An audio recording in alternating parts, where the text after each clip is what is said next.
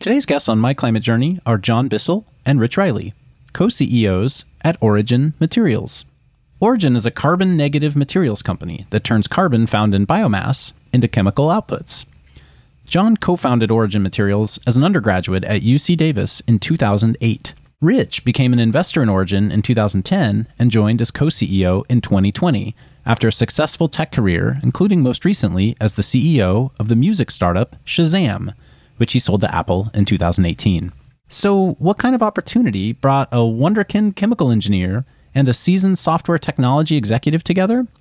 The way they tell it, it's the once in a century opportunity to rebuild the world's material stack from one built on petrochemical inputs to one built on biomass, like wood residue.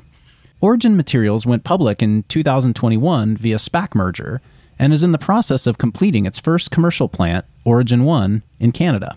We chat in depth about John and Rich's quite different backgrounds, how they met and came together as co CEOs, Origin's theory of change and its technical processes, the market in which it operates, and the chemical outputs that its customers buy, and how the two see the business scaling.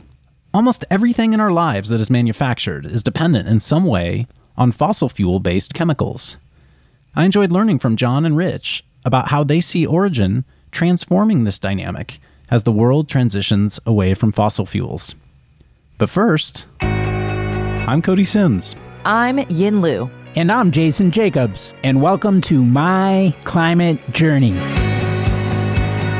This show is a growing body of knowledge focused on climate change and potential solutions. In this podcast, we traverse disciplines, industries, and opinions to better understand and make sense of the formidable problem of climate change and all the ways people like you and I can help. And with that, John, Rich, welcome to the show.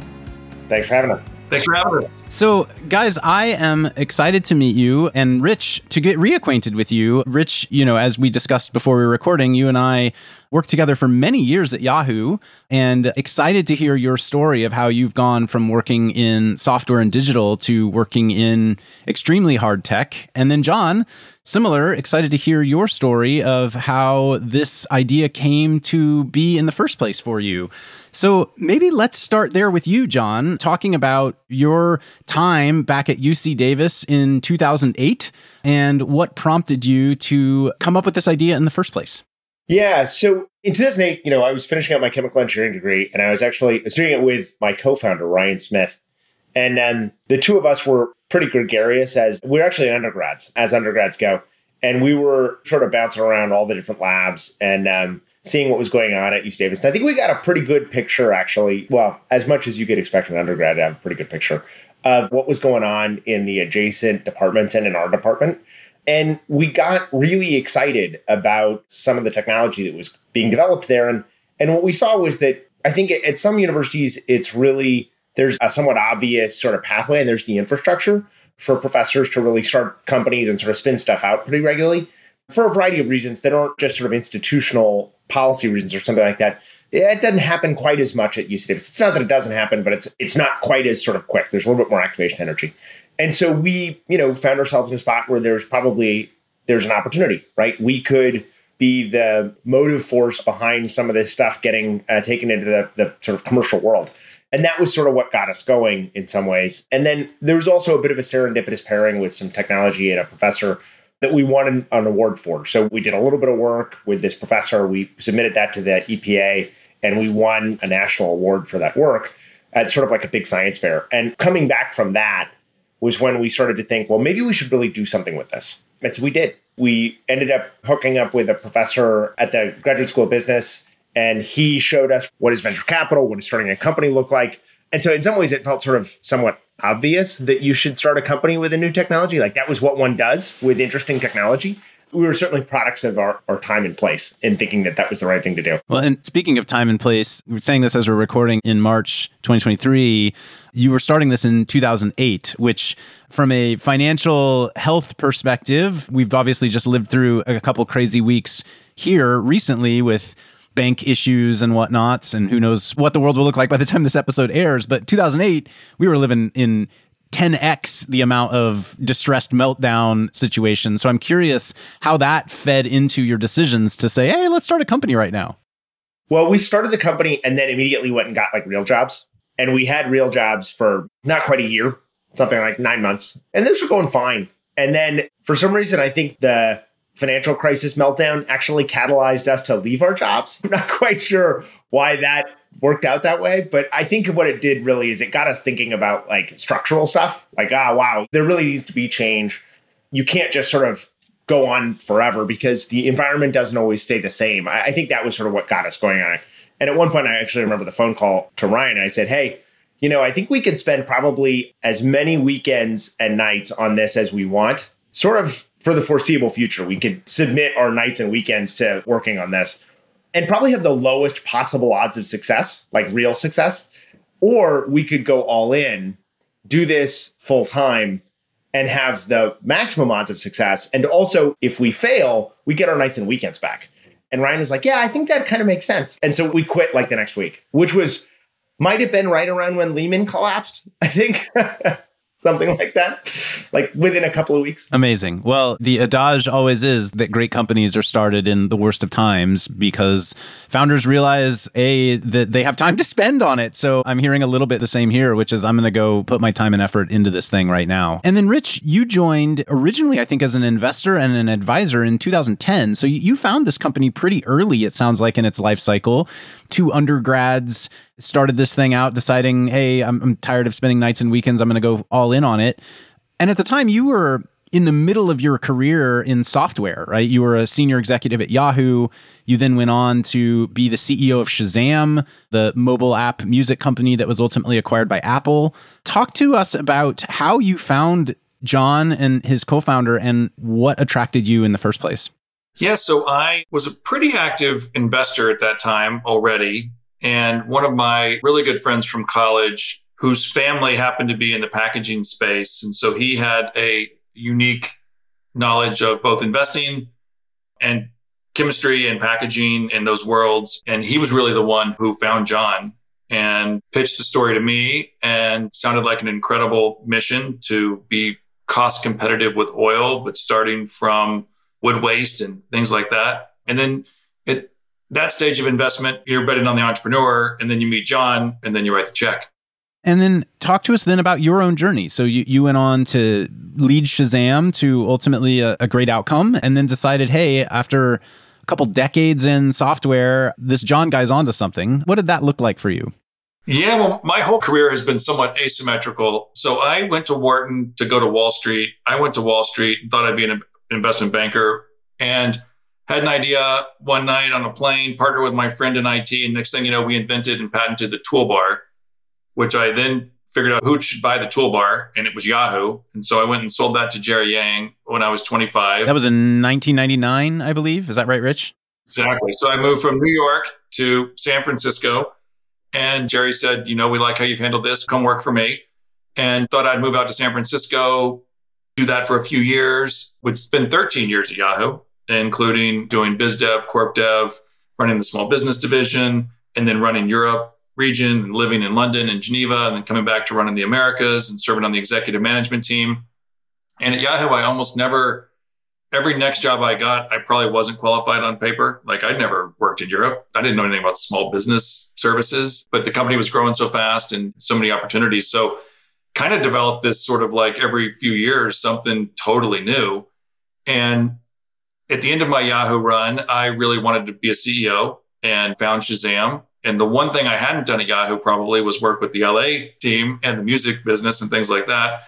And certainly wasn't seeking the music business. And then, you know, found Shazam and felt like this is a product that hundreds of millions of people use. It delivers magical customer experience. Let's see what this brand and platform can be. Ran that for five years, sold that to Apple, which is a great home for Shazam and then was thinking about what to do next. Had some pretty interesting opportunities, and but thought, you know, if I could find something that's that's mission driven for this stage in my career, that would mean a lot. Something where I really trust the people, and I'm not just going into a, a bunch of people I don't know and all the risks that comes with that. And somewhere where I think I can really add value.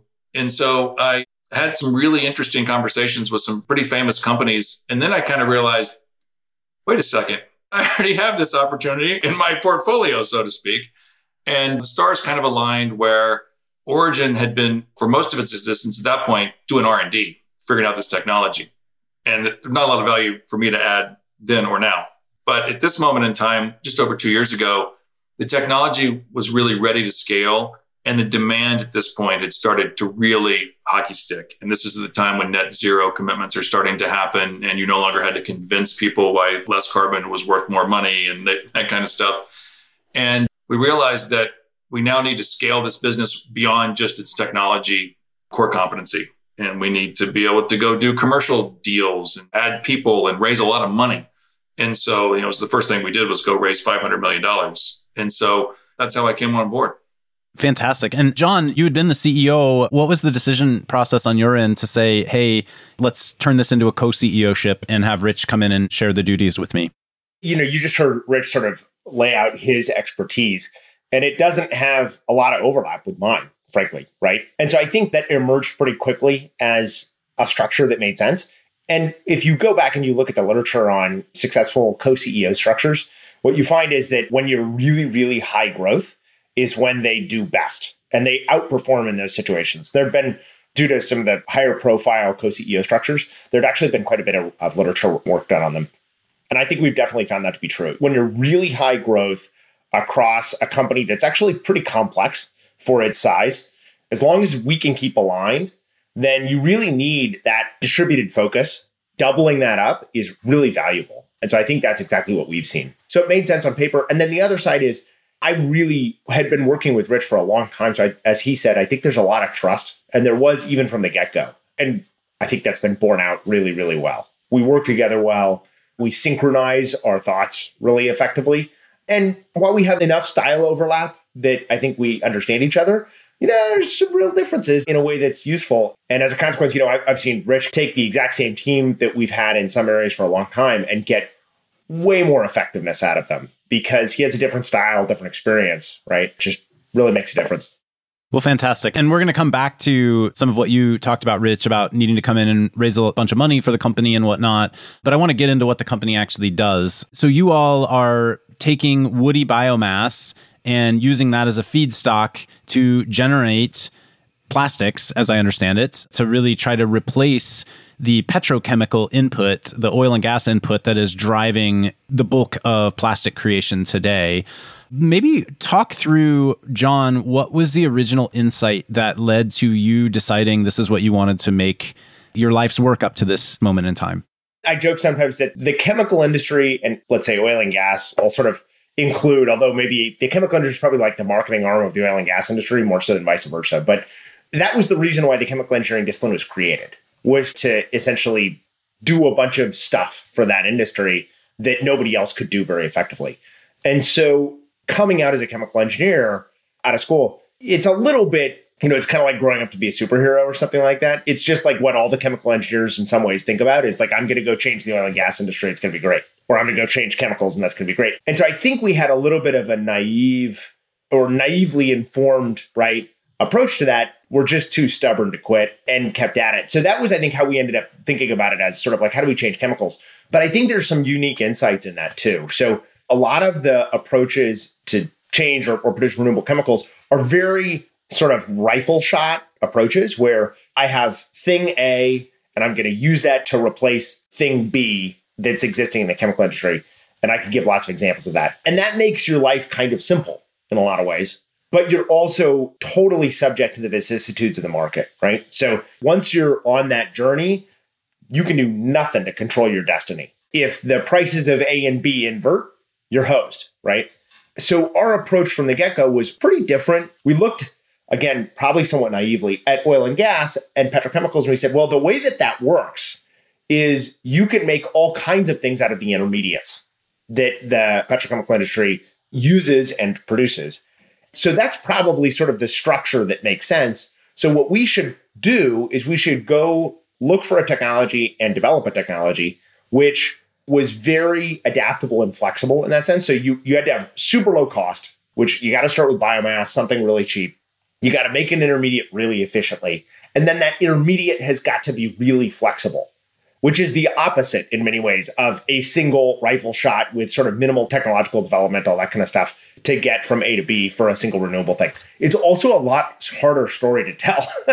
it's sort of easier in retrospect, but on a foregoing basis, it was really like not a straightforward story for people to understand. You really had to like teach people into the story in a way that's not straightforward. So what I'm hearing you say is the petrochemical industry has grown up to be incredibly verticalized in that or specialized into individual outputs. And I presume that's just because it's so large and the base layer of exploration and refinement is sort of the platform. And so then the chemical side of that is taking the outputs of that and specializing it into specific chemicals. And so in order to replace that, you need to build the underlying refinement engine in a new way and thus that allows multiple sort of vertical layers to be built on top. Am i understanding correctly what you're saying? Yeah i think that's mostly right. I would say if you're going to try to replace parts of the oil and gas or petrochemical world it's very difficult to just select one thing because you're sort of a coin flip as to whether that thing is going to work out the way you want it to or not economically right? And so in some ways the harder but correct thing is to try to go build an equivalently powerful and valuable platform. And if you do that, then you're good. And I have to say, with my own sort of venture fund head on, I have a really hard time looking at individual bioplastic solutions that are sent our way because it's hard to tell how one tech is slightly better than the other and is going to gain market share. And so I'm hearing you kind of call that out a little bit in your initial thesis, which is we don't want to be one tech. We want to enable multiple techs. Is that correct? That's exactly right. And Rich, is part of that what has helped attract you to want to go all in here yourself? Yeah. You know, when you have a platform that addresses a trillion dollar plus market on what we call a once in a planet transition. It's wild. I mean, since I joined, our demand has grown from 1 billion to 9.3 billion. You know, we get orders for hundreds of millions of dollars on a regular basis with companies saying this is a small order for us. You know, this is kind of a let's get started. and so these markets are so huge and it's so fascinating. Literally every month and quarter that goes by, we find new applications or more precise applications for our platform. And in many of the applications that we sort of had on the list of, you know, we'll get there someday, we think, are coming together much faster than we had thought. And so there's just enormous, you have this huge industry that's really looking for better ways, lower carbon ways to address these markets. And it makes it really exciting, all the different things that we can do.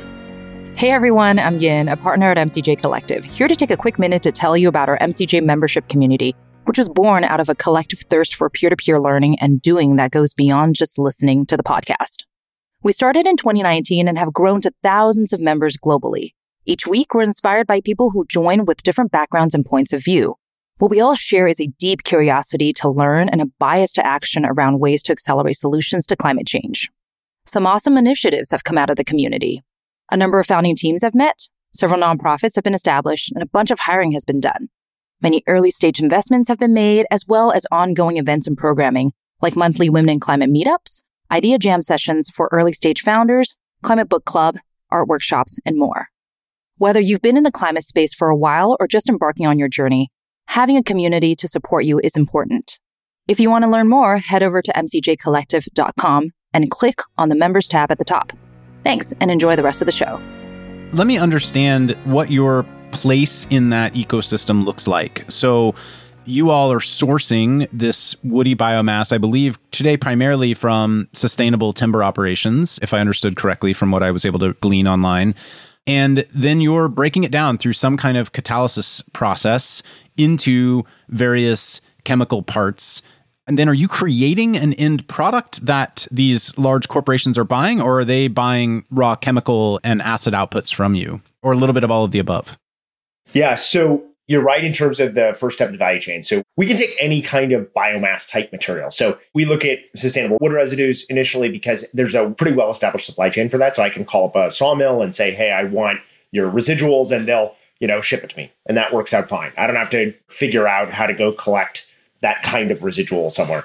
But we could use anything. We could use, you know, they burn big piles of leftover orchard wood, for example, in California, in the Central Valley. We could use that, right? The stuff that gets pulled out, I'm, I'm in California, obviously, so that comes my examples are top of mind there. But the stuff that they pull out, the wood things that they pull out of the mountains in California to prevent wildfires, we could use that, right? All those kinds of things. And a lot of that's not usable for traditional sort of structural lumber or dimensional lumber or something like that because it's the wrong shape, basically, right? If I want to have a two by four, I need something that's at least two inches by four inches in a rectangle as long as I want my two by four, right? And not every piece of wood, thin wood that I bring out of the mountains is like that.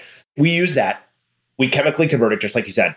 And if you think about that in terms of the value chain, that's the part that comes out of a refinery, right? Or is maybe you could say in some ways it is the refinery part. We're sort of substituting the petrochemical refinery. Before you go into the next step, let's break each of these down a little bit. So the woody biomass, one of the challenges, right, is transportation. This stuff's heavy. So presumably you need to find sources that are somewhat local to your facilities, I'm guessing. Is that a correct assumption? Yep. So biomass, yes, it's heavy. We would actually call it fluffy. So its challenge is that it's fluffy, which means it actually requires more volume typically to ship than it does mass. Now, for biomass broadly, the special thing about timber residuals is that they aren't as fluffy as most biomass. And so they are weight limited, which makes them much more inexpensive to ship typically. But most biomass actually has the fluffy problem, which drives exactly what you said, which is you have a limited collection radius, right? Because otherwise you're spending too much money moving this stuff around. The benefit with timber, though, is you can ship it, you know, a couple hundred miles if you need to. 100 miles is sort of your preferred shipment radius. And it has relatively high density. So if you think about like how thick is the layer of biomass that's getting sort of scraped off of any given acre of land, let's call it in this really abstract sense, you have a lot of timber products of various sorts coming off of each acre of land. So you actually can collect quite a bit in each radius. And you can look at this from a, a pulp mill, right? A big pulp and paper mill is millions of tons of biomass, and they have all the same sort of general logistics considerations that you would see for a plant like ours. Okay, great. And so you get it to your factory, you process it. What does that processing step look like? I'm assuming this is not a biofermentation operation. This is a chemical process of some sort, but explain a little bit about sort of the inputs and the process that this wood goes through. Yeah, so the first reactor is basically, you could think of it like a turbocharged stomach in some ways. So you use hydrochloric acid to break down the biomass, subsequently do some reactions all in the same pot. So it's sort of it's cooking it dissolves the biomass and then produces our intermediates and then extracts the intermediates into a separate phase that makes it a little easier to manage them. And so that one reactor takes in, you know, think of it as like wood chips, right, in terms of morphological scale. And then it breaks those down and produces our major intermediates, chloromethylfurfural, CMF, hydrothermal carbon, and then what we call a fraction of called oils and extractives. And so all of those are coming out, and our job is just to separate them after that. And is there heat involved in the process, or it's mostly acidic breakdown? On the scale of chemicals, it's mostly acidic breakdown. There is heat, but it's sort of the temperatures that you can get to in your kitchen, which is pretty low relative to a lot of industrial processes. Industrial processes get pretty hot. And that's how you're able to continue to claim carbon negativity is there is some use of obviously carbon both in the transport of the woody biomass and in the, the heat you're using to break it down. But at the end of the day, you're using these materials that if left open in the environment would rot and would create methane and would release CO2, et cetera, right? Exactly right. Yeah. And you're displacing the oil and gas supply chain has a lot more emissions associated with it than people usually think. And so you're also not using that supply chain with all of the associated emissions there as well. Okay. And then, Rich, what are your customers looking to actually purchase from you? It goes through this process. You end up with these outputs that are essentially relative equivalents to what a petrochemical company would produce. So, what does that then look like in terms of working with potential customers? I mean, you guys have a who's who of signed relationships with PepsiCo and Nestle and Danone and on and on. So maybe explain a little bit about what the product here looks like. Sure. So we create three principal intermediates. The CMF intermediate can go on to be paraxylene, which is chemically identical to the paraxylene that comes from oil and gas. And that's a primary ingredient in PET plastic. And so what's nice going down that route is you end up chemically identical. And when you're chemically identical, you have regulatory approval. The customer knows you work in all their machine tools and they don't have to change their package. You don't have to change so You're not creating the PET, you're creating the CMF, and then it's going into chemical companies' own workflows. We'll take it from CMF to paraxylene, and that's what would leave our gate. And then that would flow into the PET infrastructure. And what you'll find with us is if we had our way, we would just make CMF. Our secret sauce is the upstream part. And so over time, we certainly hope to have supply chain partners that will do all the downstream processing. but initially we may need to go all the way to the paraxylene and then work with the major PET manufacturers to flow our paraxylene in just like they would flow Exxon's paraxylene in and make the PET. And so that's a $100 billion plus market. It has traditional PET has a, a very high carbon footprint. So companies that use it tend to use a lot of it. And when they look at their net zero game plan, it's blinking red. and so they're eager to to find solutions. And this would be in their scope three, I presume. Is that an accurate from a carbon accounting perspective how they're thinking about it? Depends on which one it is, but yes. Okay. The end product company, like a Danone creating a plastic package for the, the yogurt, the underlying source of chemicals flowing into the PET that they use to create that chemical package presumably would be in their scope three emissions, I would think. Yep. Okay. Right. So we have a lot of demand there. We also have a lot of demand from other chemical companies who we, we view them all as partners. And this is something I don't know that we thought would materialize as quickly as it has. But if you think about it, those companies are under a lot of pressure from their customers to offer lower carbon solutions. And they are used to taking an intermediate and further refining it into some higher value application. And so we have a lot of partnerships with other companies to make, you know, automotive parts, all kinds of things that we would have never gotten to. And so they make just great partners for us because they have a lot of technical expertise and are kind of used to that sort of value added thing. And for us, it's great to have our CMF get to higher value applications. And so we keep, I would say on a monthly basis, there's new ideas of company XYZ thinks they can get to this with using our, our CMF. And so that's really interesting. And then we have our HTC intermediate, which is our solid, you know, hydrothermal carbon, which can go to everything from solid fuel pellets to replace coal to carbon black, which is used in tires, to some other interesting applications. And then we have a third intermediate stream. Our oils and extractives is what we call it, but it can go to biofuels. And so that's a relatively newer development for us. And so we're getting up the fuels learning curve internally and figuring out where does that best flow into the biofuels value chain. So those are kind of our three products that then get to a very wide range of end applications. Yeah, and you know, looking on your website, you have a cataloged of all the different potential use cases of your outputs and I'm curious where you have seen I mean, you said it's at least in the CMF, it's chemically identical to what would flow into a traditional sort of chemical manufacturing process. Are there use cases where you believe the petrochemical generated materials still do outperform or are better? Or are there no significant differences? Or is this still to be determined through sort of scientific testing? Well, when you're making the paraxylene from CMF, that specific product, then it's the same. It's literally no difference. Now, when you're making all sorts of the other other products, so we think of these as like the furan derived products, right? So sort of key differentiated functional group in our intermediates that you really don't see economically outside of them is this furan ring. Not that we invented it, it's been around, but it's never been industrially available like this with this sort of structure.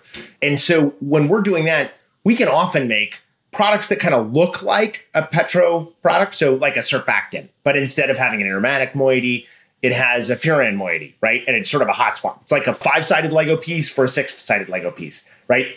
Some cases it doesn't really make much of a difference one way or the other, right? It just isn't that much of a change and then you get both the other side, right? Sometimes the furan ring enables a change in the way that that molecule behaves that is pretty beneficial for a given application. Sometimes it's worse. So as we go through, part of our challenge is, and that's also common in the industry, right? So as you look at, you know, chemicals, there's so many different applications. I mean, at the highest level, the chemical industry is the industry that makes all physical goods, right?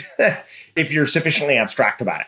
So literally every single thing that you touch is made by the chemical industry. I'm being a little bit extreme, but it's not that extreme. Hey, I've seen The Graduate. I know that there's one word to look at, which is plastics, right? right.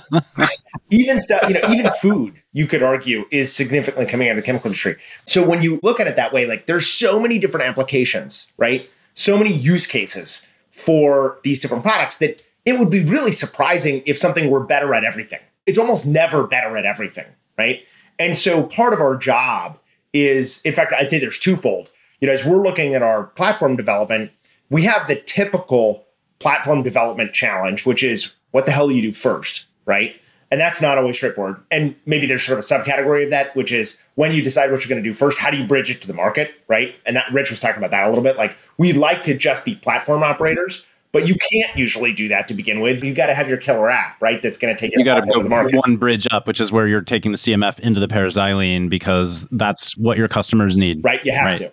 And so that's one. Two, though, is we're replacing a different platform, right? We're not just putting a platform in a spot where there never was one. We're going in and we're displacing that other platform. Well, that platform has a whole bunch of flexibility, advantages and disadvantages to it as well. And so understanding where's the overlap and where do we beat it is a really interesting process and not usually something that you can just do on paper, right? So you can't just sit down and say, like, I'd love to say I can look at a molecule and tell you exactly how it's going to behave in the real world.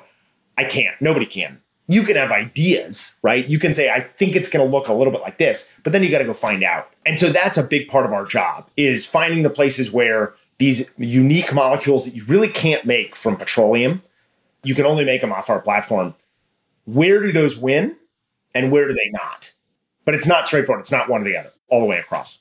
And what does the process look like in terms of working with a potential customer to try to find that out? And I assume win has lots of definitions win on economics, win on performance, win on their ability to charge a premium if they want to on their product because it's sustainable, et cetera. Any use cases you all can share on the customer end that would help us all sort of see that play out?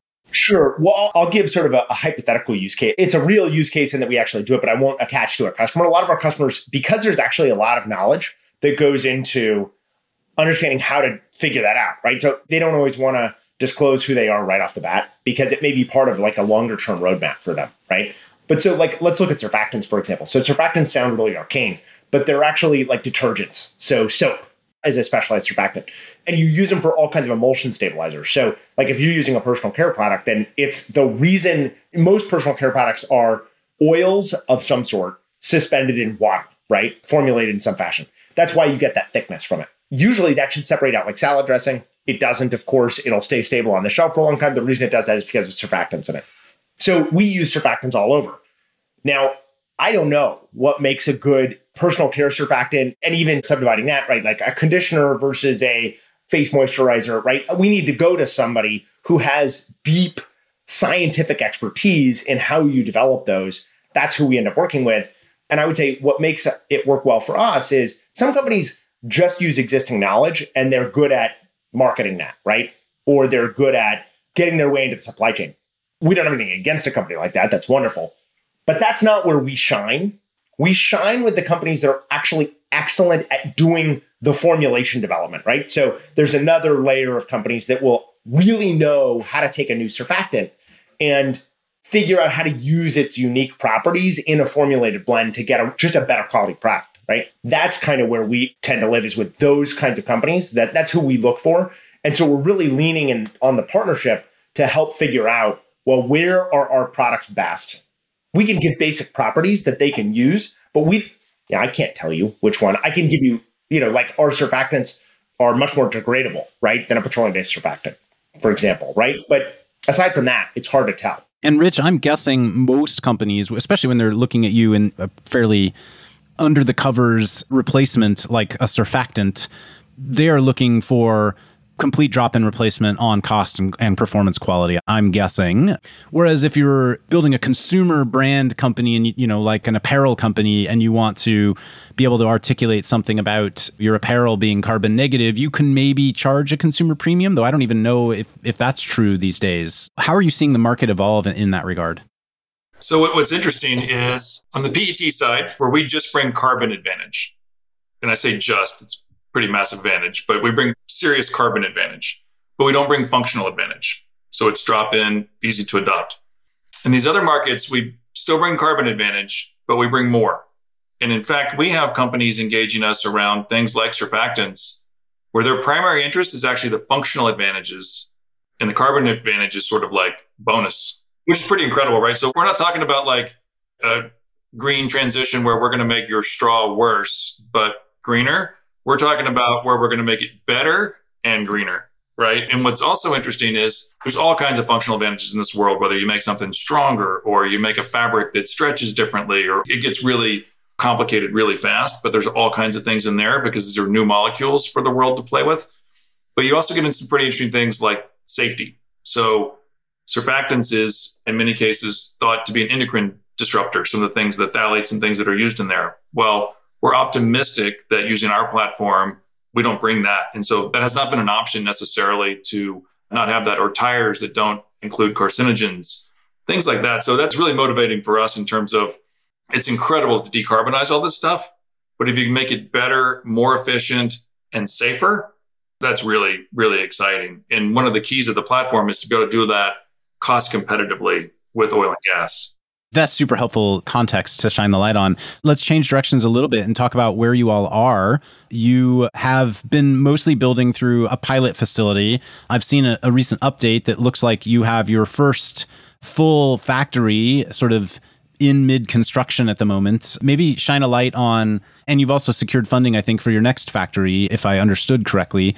Maybe shine a light on kind of how you see the infrastructure side of Origin building out over the next little bit. Yeah, so we have our first what we we call Origin One, which is sort of a for us, it's kind of the smallest commercially viable plant that you could think of. So it's not our fully developed commercial scale which is shocking because when you look at it, it's big, right? But that's how the chemical industry rolls. And so that plant just mechanically completed a couple of months ago. And now we're commissioning it. So we're going through and saying, basically, you know, let's check everything and make sure it works the way it's supposed to.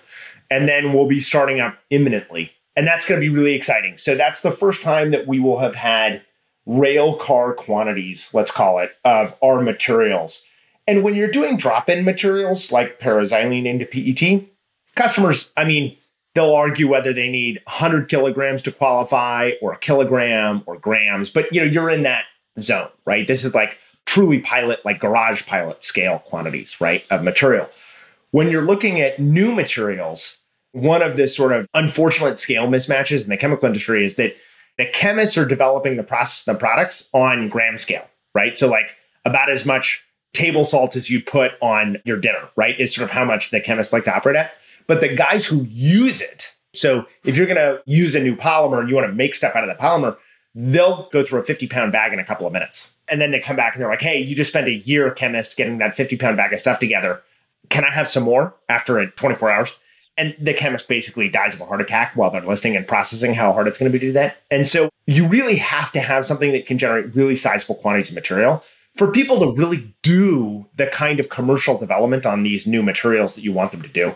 And so for the first time, we're going to have real quantities of material that's not pilot. We're not going to have to be super parsimonious about the way that we're deploying these materials, and people can just run with it. And we're really excited about that. John, you've used the word vicissitudes and parsimonious, and I just want to give you some props. That's amazing. Thank you for that. Oh no! Don't tempt him! Don't tempt him. so, what you articulated just now, I think, is one of the key challenges that an emerging company in deep tech faces. Right, which is you can fund off the balance sheet, basically through an equity raise or whatever, the ability to get to pilot scale, prove with a potential customer that your solution is going to work for them. And then they say, great, now give me a few tons of it. And you need to now go raise real capital to build a facility to generate those tons of it. And that's going to be a multi year lead time process, oftentimes. And so, Rich, I know you recently, you said at the beginning of the conversation, like one of the skills you bring is the ability to help the company raise significant amounts of money, to be able to generate balance sheet, et cetera. So I know you all did, you went through a SPAC merger in 2021. Was the impetus of that to be able to fund this Origin 1 plant? Origin 1 and Origin 2 so that we can have line of sight to true commercial scale, which is critical for customers because there's a lot of science projects out there that are, you know, at bench scale. And then to have line of sight to commercial scale, super helpful with customers and really helpful if you want to attract the best and the brightest out of the existing petrochemical industry.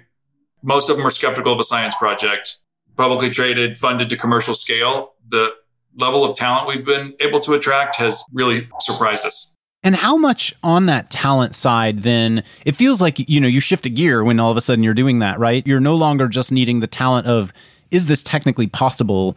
You're needing the talent of how do we implement this at scale? And so a lot of the talent you're bringing in is now process related talent, which is a very different skill set and a different challenge for the company. How have you seen that evolve in terms of the profile of people you're bringing into the business? Yeah. So there's process of like technology process. There's process in terms of company process, right? But there's also, we think of it as like project, right? So a capital project is not to be underestimated. There's an enormous amount of capability that's required in order to successfully execute capital projects at the scale that we're talking about. So that's another piece. And then there's another, which is chemical companies are very complicated operations, even beyond just the technical component, right? There's significant logistics associated with it. There's significant regulatory stuff associated with being a chemical company. There's safety, right? And then you still have all of the normal stack of things like marketing and sales and finance and HR, right? And so there's more, I would say, necessary organizational complexity in a chemical company than you see at a typical like company, not chemicals or oil and gas. And so that's been, I find it really interesting.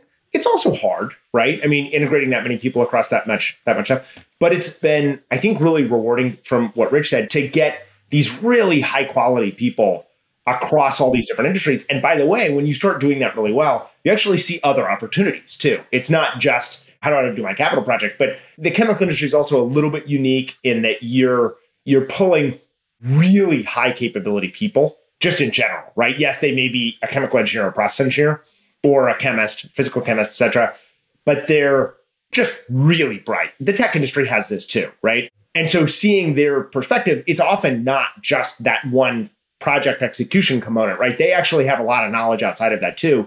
And so the more of those you get in, the more interesting it gets too, in, in a much more sort of generative sense.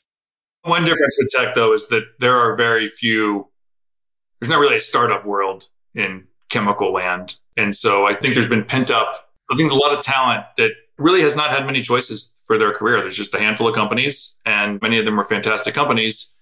But if you want to go try to change the world and apply your skill set to a big idea like the you know in the tech world is standard thinking, there just haven't been that many options. And so I think that's one reason that when a very rare situation like ours shows up, some really impressive people get excited about it. I mean, Rich, in software tech, we talk about new platform paradigms, and there's one roughly once a decade, right? You know, the shift from PC to the internet, the shift from web to mobile, the shift from into AI, right? Whatever they are it feels like in the physical world we're undergoing like a once in a lifetime sort of platform shift right now or even more than that once in a in a century from a fossil fuel powered platform to whatever is next. And there are multiple solutions vying for what is next and there probably will be multiple solutions that win but you guys are are right there in that sort of definition of what could be next. It's sort of how I would think about it. And it's interesting you mentioned that because you're right. For the talent that works in this industry, this is probably the first time in their lifetime that they're going through a, a significant potential platform shift. Yeah, I think that's right. So, one last question we haven't really touched on is on the unit economics, which is are you directly selling your outputs to these downstream providers? Is there some other way that the company is planning to make money through licensing, et cetera? Maybe shine a little bit of light on that for us. Yeah, so our primary strategy is to sell these materials, and we are able to command a reasonable green premium, we like to say. So some biomaterials cost three, four plus times their fossil alternative. In our case, it's much, much smaller than that. And part of that's because we're not trying to be a one plant company or meet some niche application. We're trying to be a major part of these companies' long term supply chain, as evidenced by the nine plus billion dollar order book. Some of our customers need multiple plants, multiple Origin 2 you know, e.g., billion dollar plants just for their own needs. And that's what quickly leads you to licensing conversations because it would make no sense for us to have a single customer on our plant or to build the next three plants for one customer. And so part of what we're excited about is partnering customers who need multiple plants with companies that are really good at building plants like these. And we provide the technology. You know, we think the world needs dozens and dozens of these plants, way more than we're going to be able to build on our own balance sheet and own talent constraints and things like that. And so we're we're very open minded as to how we get this platform into the world and have as big of impact as we can. Great. And one last question, which is just what's next? What are the big assumptions? I assume there's a lot of assumptions you need to sort through as Origin One rolls out. But what are the next big both assumptions to prove and the next big goals for the company? First, get OM1 running, right? That's step one. I think that the next two steps are get Origin 2 built, which is the next bigger one. And then I think, and you heard us talking about this quite a bit today, we've been surprised at how much interest and demand there is for performance advantage products which sounds a little bit funny why would we be surprised that there's demand for performance advantage products but but there's work that customers have to do right because if they're performance advantage that means they're different if they're different that means you got to do some work to incorporate them into your product but we've been totally blown away by the amount of interest and demand there and so i think figuring out how to integrate that logic into our platform development strategy, right, is really important and probably sort of the next big thing on our docket after getting OM1 running the way we want. Not that these things all happen sequentially. you seem to have a, a command of chemical industry. It's rare. Yeah. Ugh, not at all. but Rich, it's great to see you again after so many years, and congrats on the the new journey. And John, thanks. It's great to meet you. I appreciate you both joining us today and sharing what you're building with Origin Materials. Thanks for having us. Thanks for having us. Thanks again for joining us on the My Climate Journey podcast. At MCJ Collective, we're all about powering collective innovation for climate solutions by breaking down silos and unleashing problem solving capacity. If you'd like to learn more about MCJ Collective, visit us at mcjcollective.com. And if you have a guest suggestion, let us know that via Twitter at MCJPod. For weekly climate op eds, jobs, community events, and investment announcements from our MCJ venture funds, be sure to subscribe to our newsletter on our website. Thanks, and see you next episode.